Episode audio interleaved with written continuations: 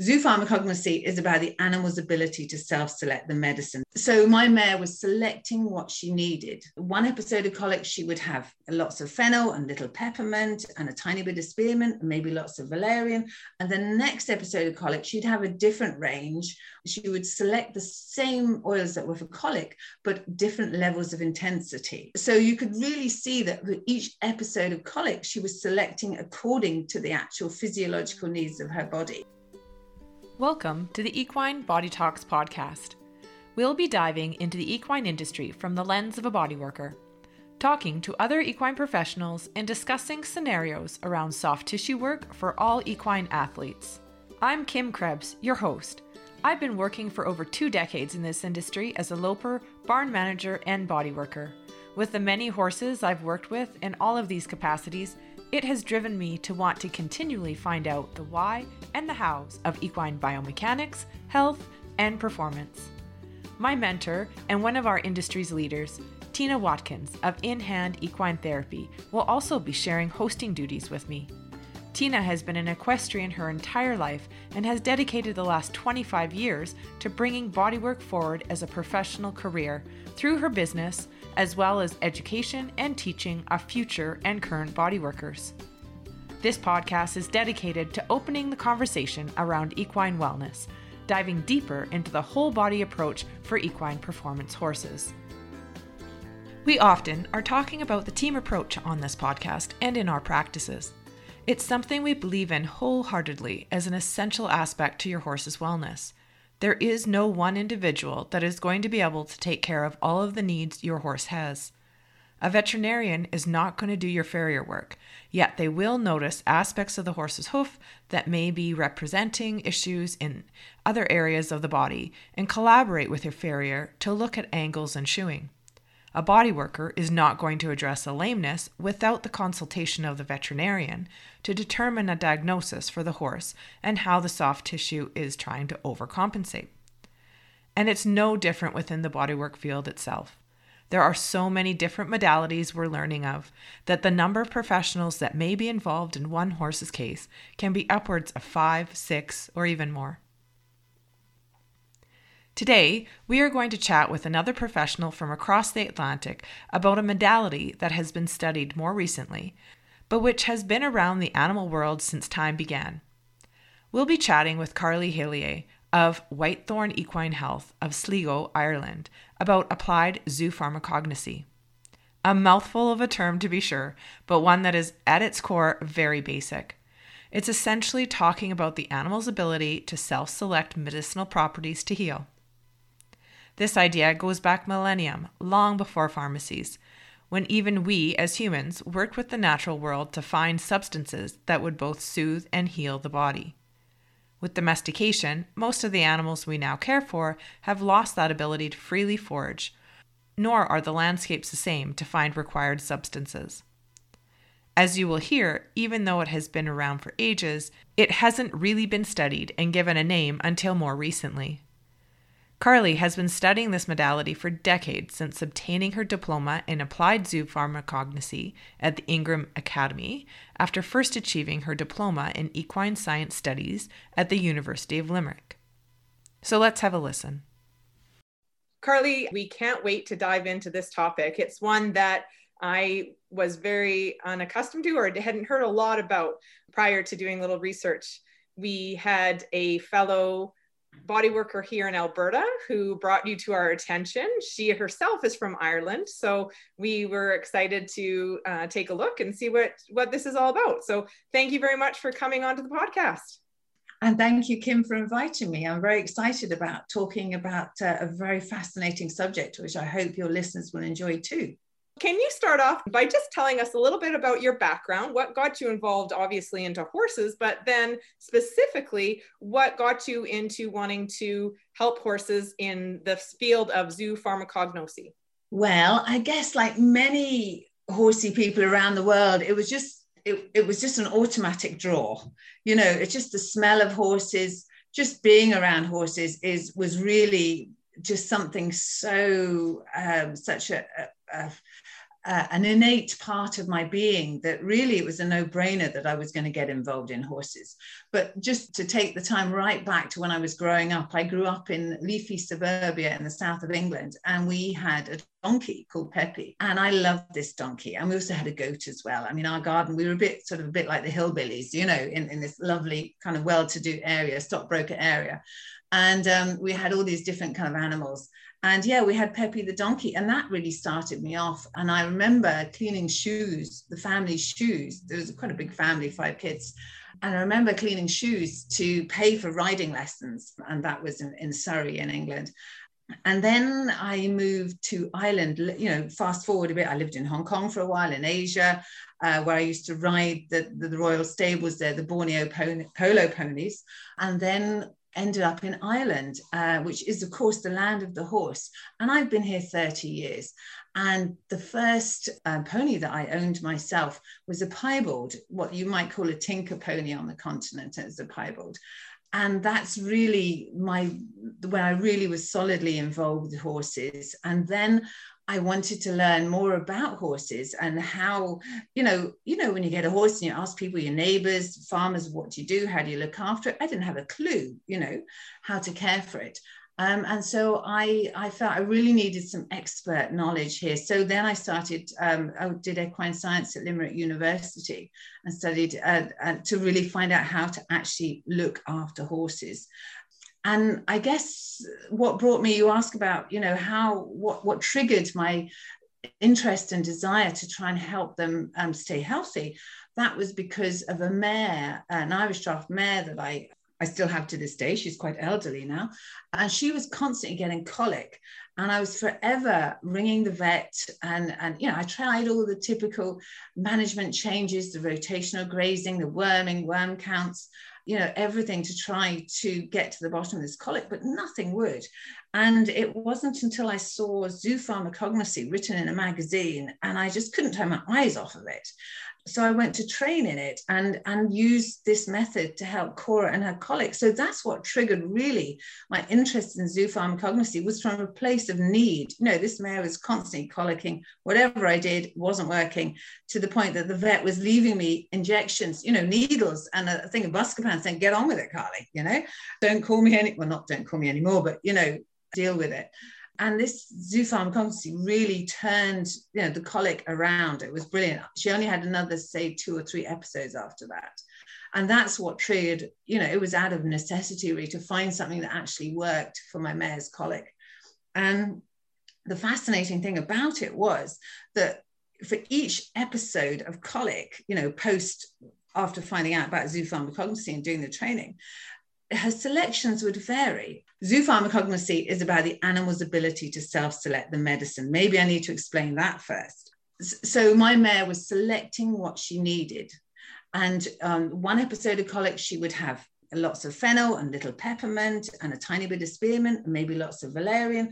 And the next episode of colic, she'd have a different range, or she would use, she would select the same oils that were for colic, but different levels of intensity. So you could really see that with each episode of colic, she was selecting according to the actual physiological needs of her body. So that's what really got me hooked. Because if she'd have selected the same every time, I say, oh, she's just because she likes them, but it wasn't at all. She was selecting differently according to what the actual physiological symptoms were for that particular bout of colic. So it really got me hooked on, on zoopharmacognosy. So those particular oils that I've mentioned there are antispasmodics, uh, antispasmodics, anti-inflammatories, and analgesics. So you would offer according to the presenting symptoms and Carly, for those that aren't quite understanding what you're meaning about selections, why don't you just go mm. through that just a little bit more and maybe talk sure. about how that works for the horse? Uh, so a horse has presenting symptoms. You know, you have an issue. It might be uh, might be having pain, stiff joints, a tendon injury, uh, colic, digestive issues, diarrhea, scour, sweet itch, there's a myriad, as you know, of different issues that horse owners come up with. And so we have, as a zoo zoopharmacognosist, I would have a range of maybe 100, 120 different extracts in my kit. So they're all different herbs. And those herbs are known to have certain effects. You, even pre zoopharmacognosy days, we, you know, herbs have always been there for us to use and uh, you know either with animals and with people uh, and so we would offer to the horse what from from historical data we know that animals of those previous uh, having had those previous symptoms would select so for example if a horse is in pain we'll offer a range of analgesics that might be devil's claw comfrey peppermint yarrow german chamomile many different range yeah, probably, and St. John's wort. So maybe nine or 10 different analgesics I'd have in my kit. And anti-inflammatories, same again, you'd have a, you know, a variety of different um, anti-inflammatories. If it was diarrhea, you'd have, you know, extracts that would help line the gut if there was a gut infection resulting in diarrhea or inflammation in the gut resulting diarrhea. So we would offer um, and they would select and they really it, it it seems a bit mad and it seems a bit uh, unbelievable and i was incredibly skeptical when i went on the first week of training because i guess i thought well they just like them you know but when you've done quite a few or, or they like the smell but when you've actually uh, worked with many different horses you see that they completely differentiate and as my mare had differentiated according to her actual needs for the different colics you know, you do actually get on board with it.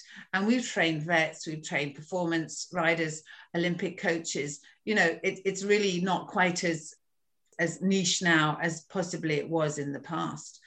So yeah, we would offer, they would select, and then we would continue to offer until they've had enough. And then 24 hours later, or depending upon the situation, if it's a chronic condition, you could offer 24 hours later. If it's an acute situation, for example, like colic, um, you would offer a lot more regularly than that, every four to five hours, you know. And then when the animal actually has had enough, they will stop selecting. And I guess it's our job, or I know it's our job as zoo pharmacologists, to, uh, to observe their behavior and it, it's people think it's really easy thing. You just put the, the, the bottles under the nose. But it is a very very simple concept but there's a huge amount to it. There's layers and layers and layers of it you know and for maybe a simple injury it's it's quite a simple process. But when you look at chronic and acute situations or behavioral issues you know there's all sorts of dynamics that come into play which really make it means you're always learning you're always learning. I mean, no horse is the same, no session is the same, you know, no condition is the same. It's absolutely fascinating. Yeah, I think that's fantastic. And even as body workers, you know, you can really hear your passion when you speak about something that you're so interested in. And I think we could say the same thing about good body work, right? There is mm-hmm. so many layers, which is why we were so excited to talk to you because I think bringing that team aspect together and and working together to understand how we can get to that next level for these horses is so important.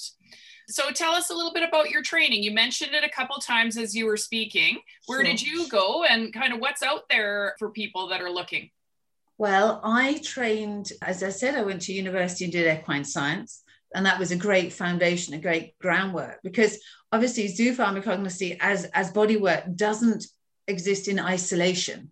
You know it is a holistic approach at, at, a risk at using a kind of a buzzword that it's so you need to know many different areas uh, have knowledge. So but from zoo pharmacognosy i trained with caroline ingraham in the uk she's the founder of applied zoo pharmacognosy. And i trained in 2009 qualified in 2011 for dogs and horses. And she was running a practitioner course at that stage now, since then, I think she closed uh, training people from a practitioner point of view maybe seven, eight years ago. So, really, there isn't anywhere that I know that you can train as a zoo pharmacognosy practitioner now. Certainly, we run workshops for people to use in their own homes. And to be honest with you, when I came out of training with Caroline, I feel, and I guess it's very similar to vets, you know, I did a lot of the theory, I watched her work and did the exams um, and the papers and the case studies.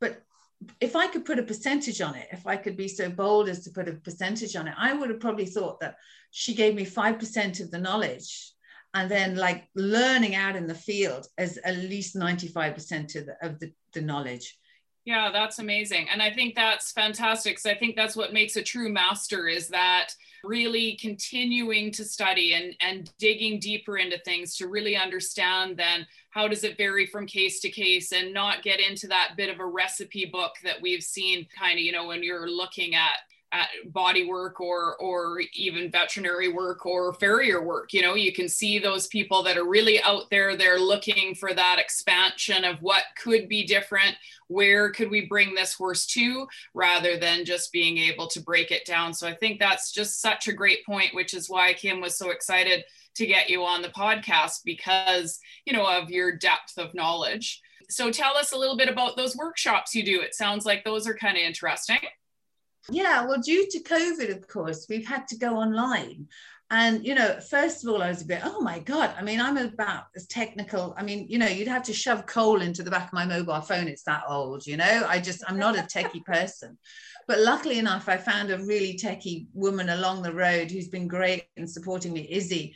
And, and we moved them online and it, it's brilliant. It's absolutely brilliant and we do live demonstrations. So I have horses out in the yard. We have we're here in Whitethorn Farm in, in the north of Ireland in Sligo. And we have it all set up the cameras in the yard and, and, and in the demo area. And I have a GoPro on my head. And uh, so we it's a mix, the workshops are a mix between live demonstrations and also the participants have samples sent out to them. So they do their own offering uh, and also we do a bit of human offering as well, human self-selection as well, which makes it really interactive to show people how their own taste buds change. Because essentially what happens is the sensory apparatus changes according to their needs. So just a little bit more technical information on how it actually works is that when a horse as I say, we send out to people licorice, these, these samples of licorice, and, and they can see how their taste buds change, as a horse's would as well when they're self selecting. And that's what tells the horse that it's had enough uh, because it, it just feels the taste buds receptors actually change when the body actually has had enough. And we show people how that works with them by sending them out licorice root in a sample pack.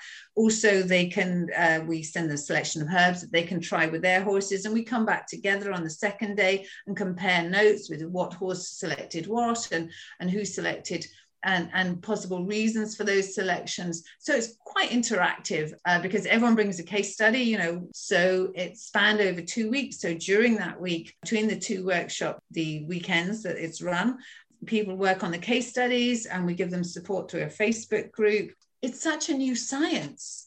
And there's so much areas that people have to take that mental shift to get on board. I mean, they need a lot of education. They need a lot of support because it's so new.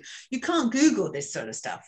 You know, there's no sort of instant, you know, encyclopedia about it. So it's a very new science. I think the, if I recall correctly, uh, it's only 30 years ago that the term zoo pharmacognosy was actually coined by a, a, professor, Eloy Rodriguez from Cornell University in New York. He actually coined that phrase.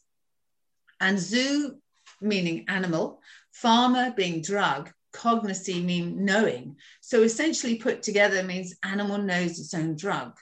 As, and there's many examples. There's a whole book on examples of animals self-medicating in the wild. So this Eloy Rodriguez coined the phrase, but the first really most famous research that had sort of put it on the on the stage, if you like, was by Professor Michael Huffman from Kyoto University.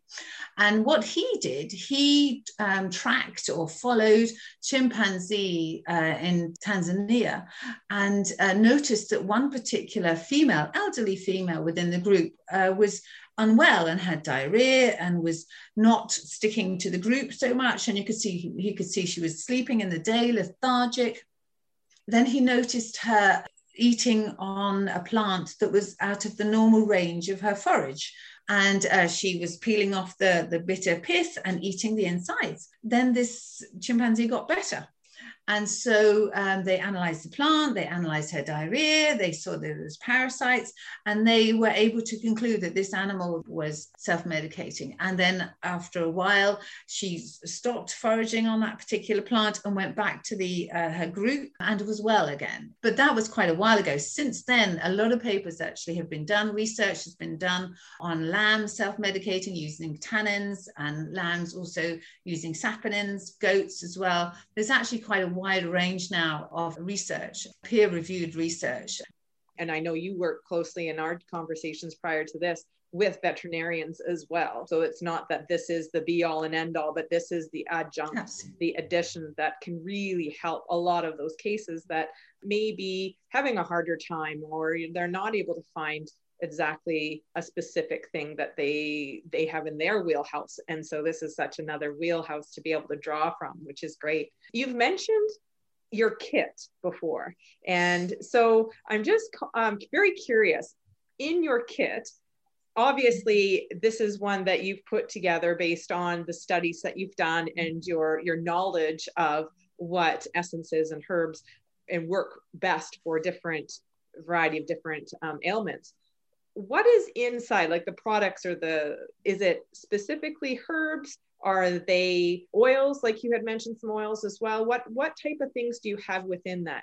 Essentially they're all plants but just in different formats okay now i do use dead sea mineral mud and i use clay um, so there are a few minerals but those aside, the majority, 99% are plants, but just in different formats. Okay. So essential oils, macerates, dried herbs, powders, they're all plants, but they're just produced in different ways.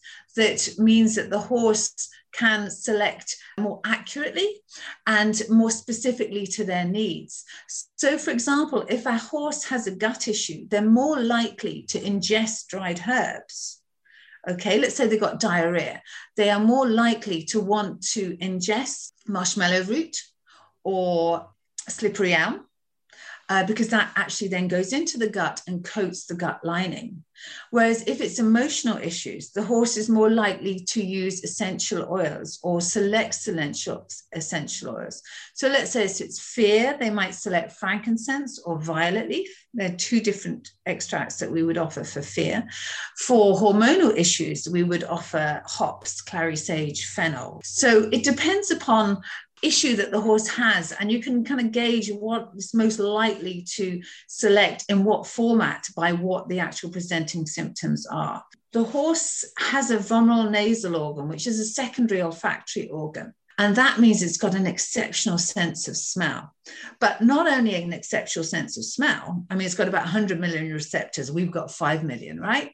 And a dog has about 500 million receptors. But not only a, a, heightened sense of smell, because that's how they live, that VNO, vomeronal nasal organ, is connected to the olfactory bulb, which then is connected to the hypothalamus, which then controls the parasympathetic and the sympathetic nervous system. So when a horse is inhaling an essential oil, it's having a real physiological on the effect on the body.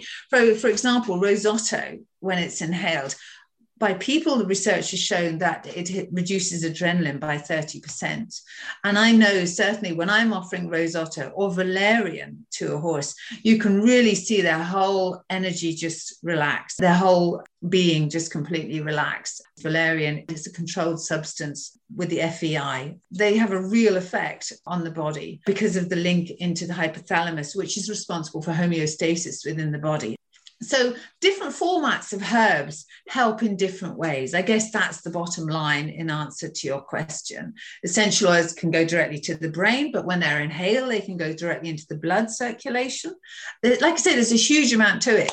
And when they digest, it goes into the gut. So, for different symptoms. Could you uh, walk us through a case study that would give people an idea of how one your session looks like, but then what responses that you uh, receive from a horse? Okay, there was a, a horse that was constantly on antibiotics, and the, the poor owner was having to sort of push it came to the point that was trying to push the horse into the corner of the stable to get the antibiotic drops into the eyes. And it was difficult for both the pony and the owner. So I, I, it was in the UK. So I went over there, took my kit, but she didn't actually have a wide range. Specifically, remember Angelica, orange, barley grass, and German chamomile. And it was those four oils, those four, uh, so those three oils and the barley grass. And she took those, and the eye during the session, and this isn't uncommon, you get a quite a strong reaction. And the eye um, just completely swelled up, both eyes, one more than the other. And I was kind of thinking, it was quite early on in my training. And I was, oh my God, you know, like what's going on here?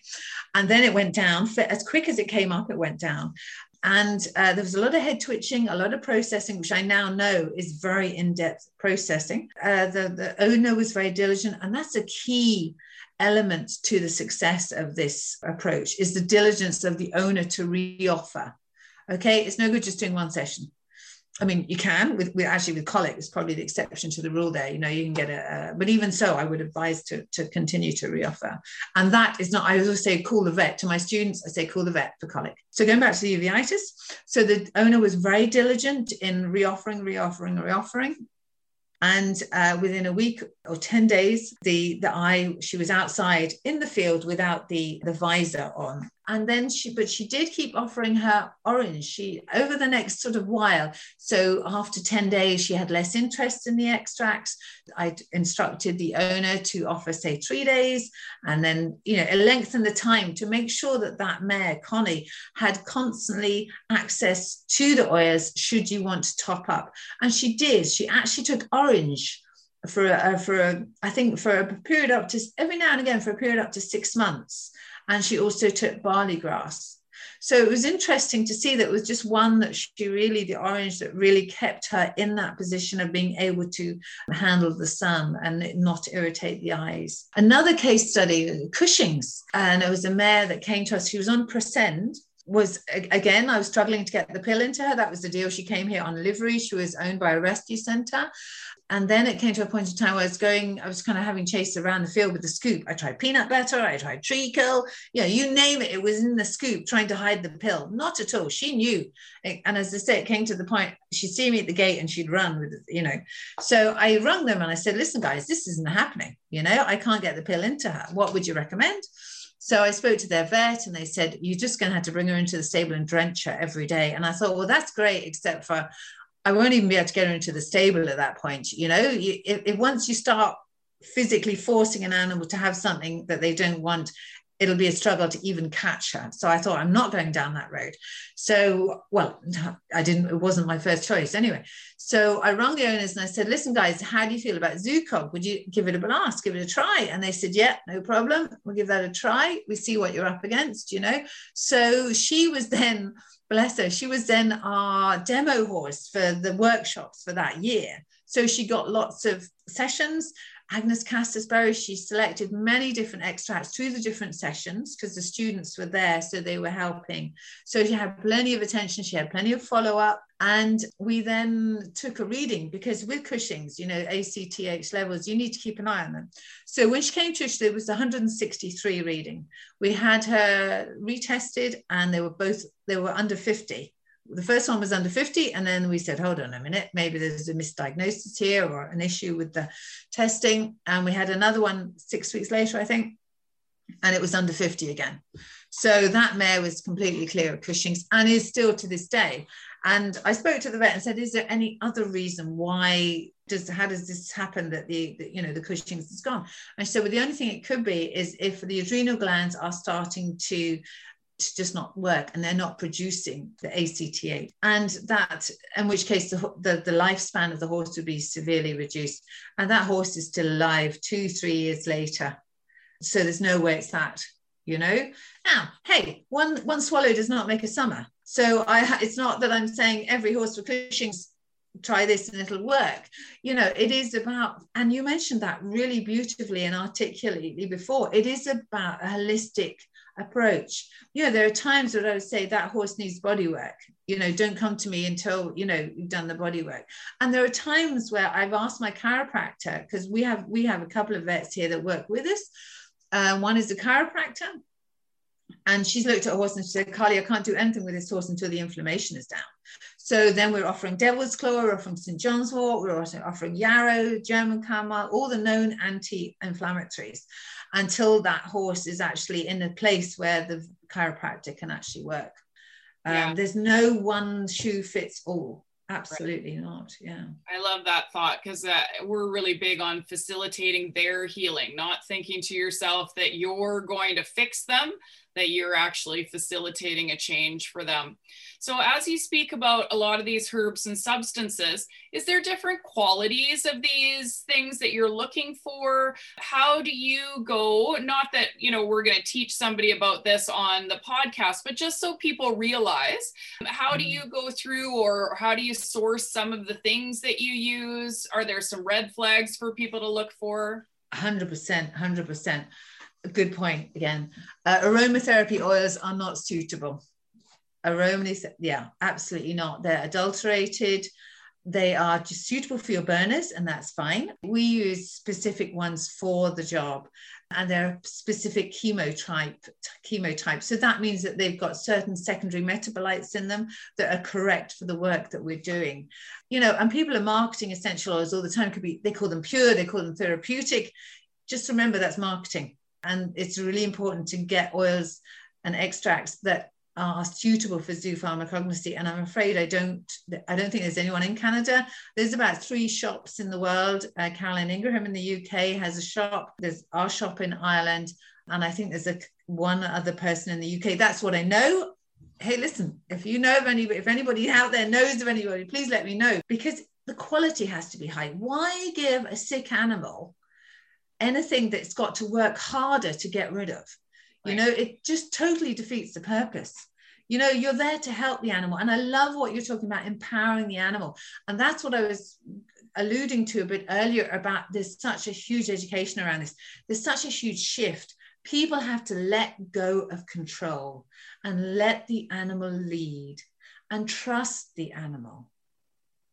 That is huge up until now we administer we tell them what to do we tell them where to go we tell them you know put a head collar on them a bridle tack you know we are their matriarch mare if you like. And and you're you know you're, you're giving them all of a sudden you're saying okay how can i serve you? How can i help you? You show me what you need. That is hugely powerful for a horse that has so little say in their own life you know? So it not only does it empower the person but it empowers the horse so the, the person is empowered to know of a new method to re to, to re-empower to give the power back to the horse and that's wonderful that's what i get excited about now I mentioned that at a workshop the other day, and they said, "Well, what about wormers? What do you do if you're worming?" You know, and but that is in different context. That we worm if this has a uh, high fecal egg count, but when it's in the zoo pharmacognosy, she leads the way and she becomes more empowered. And, and, and for human beings to take a back seat and let go of control, it doesn't suit everybody. That's the major shift. And, and a lot of people are open to that. More and more people are becoming more and more open to that. And that is absolutely fantastic so some people would maybe be a bit familiar with like applied kinesiology like muscle testing to decide mm. on the herbs can you mm. give us a little bit of a difference between the horse choosing and the person doing some applied kinesiology deci- okay. to decide if okay okay to... yeah I'm, I'm familiar with applied kinesiology the difference is that you're going on behavioral cues for the horse so there are various different ways to see that the horse is interested or selecting an oil. So they might go from nostril to nostril, their nostrils might flare, they might move their head away from the oil and just hold it at a certain distance because they're creating the correct potency. They're creating a distance, which means they get it at a certain potency. And if you've not had the training, you might think, oh, the horse has moved away, it's not interested. Not necessarily the case. Could just be creating the correct distance because these are very volatile oils in that they evaporate quite some of the oils do. And again there are different types of oils within the oils you know within the oil category. You've got co2s you've got absolutes. So the horse will will show you by the body language and some is more obvious than others some is more subtle. And then the horse has to have enough time as they need to actually process that particular extract Topical applications are absolutely fascinating when a horse actually presents part of its body to you. Uh, well, obviously through ingestion, that's quite simple. They'll either eat it or they won't. Inhalation, as I say, you watch the nostrils. And when they're processing, if they start to process and work mentally with an oil, you can see the eyes change, you can see the body demeanor, you know, maybe change. You can see the breathing. You watch the breathing to see does it get faster? Does it get slower? Does it get deeper? Is it more abdominal? You can see the, the whiskers, the bottom lip, the, the chin starts to quiver quite often. Sometimes you'll see that. So there are many different ways. So we watch the body, we watch it in its entirety so does the animal remove itself and go back into the stable? And every horse has its MO. So that's a modum operandum, modus operandum. Every horse is different. Its MO is different. And sometimes each session you can have a different MO. So that really does keep you on your toes. And when you talked about recipes, it's yes, sometimes you can go into the stable with a fixed mind say okay this horse has diarrhea it's going to take marshmallow root slippery elm uh, uh, frankincense. And then you find it wants nothing of that.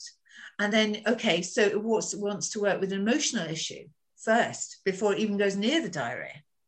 You know so that's the beauty of this. You really when the horse leads it's so effective and and you know you do literally have to put aside what you feel. You start off with a game plan surely you do but you've got to you got to change tack wherever needed. So there's so many different things and you just watch the little minute details and also uh, the whole of the body. And then you reoffer accordingly. Another really good thing about this is you can nip stuff in the bud. If you go out to the yard and you think hmm, that horse just doesn't look right to me you know? And we all if you're in tune with the horse quite often you know you can get that feeling ah there's something just not right. So you get out your kit and the horse might go for antibacterials might go for anti-inflammatories might go for emotional might go for antivirals you know and you're getting ahead of the posse. So before it actually manifests physically your horse is going to select.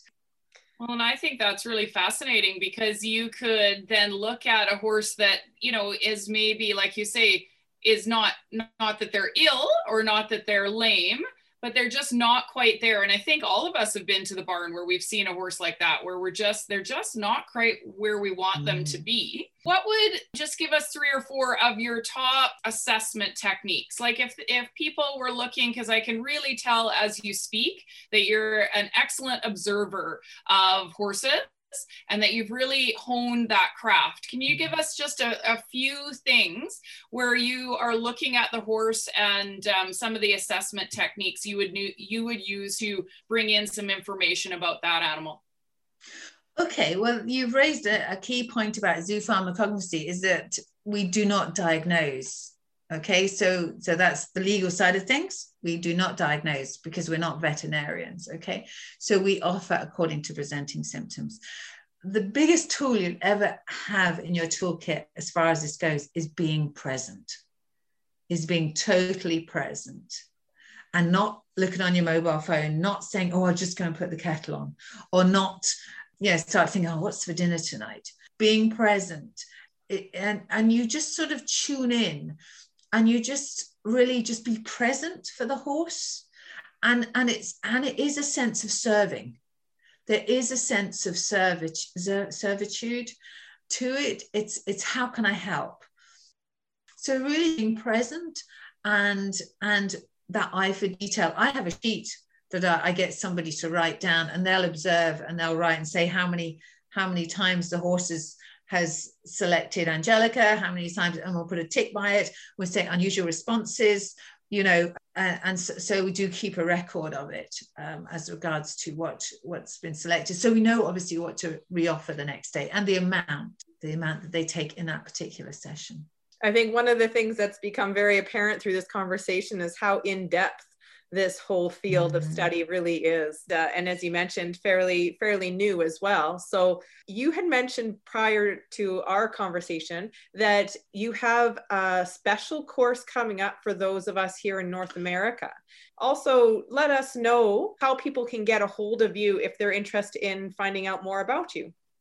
We have indeed uh, one for the US and Canadian time zones, and that's uh, 22nd and 23rd of May with a follow up, with a support week following that, the final date on the 30th. So it's a three day workshop. So, so whilst it starts four o'clock here, it's I think it's about nine or 10 o'clock in the morning your time. Um, Facebook, Whitethorn Equine House. We have a website, of course, whitethornequinehouse.com. We're on Instagram, Whitethorn Equine House, and um, Whitethorn Equine House at gmail.com. So uh, yeah, Whitethorn is really the key word there. And our shop is Whitethorn Herbals. We do, I was just checking it out, we can ship to Canada. So that's not an issue as regards to uh, herbs and extracts. We'll be sure and link to all of those in our show notes as well, so people can have Thank those you, to reference. But I think, can't thank you enough for joining us today and introducing everybody to this.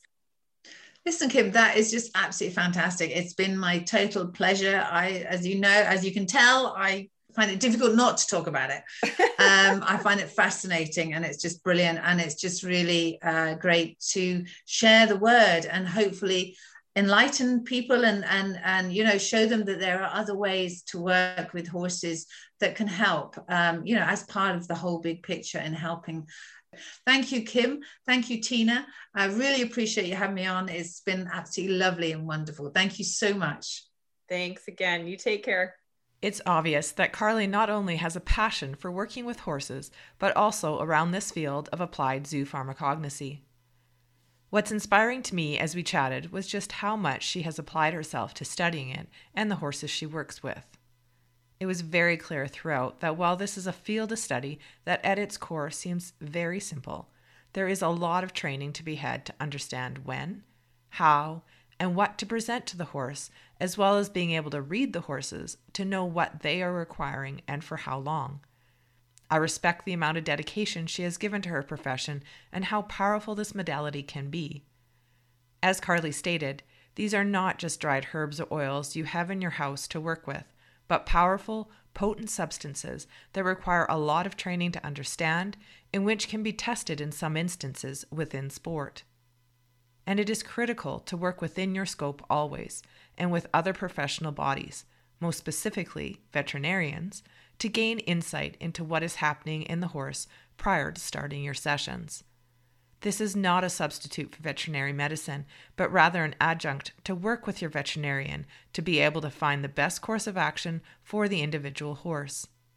If this is something you are interested in learning more about, you can contact Carly through the avenues she described and which we'll have links to in the show notes. Thank you for listening to this episode. We appreciate each rating and review you can give to help grow this podcast.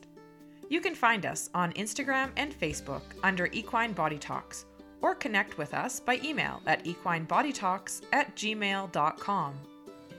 To learn more about courses by In Hand Equine Therapy, please follow them on Instagram and Facebook as well, and their online course platform at inhandequinetherapy.podia.com.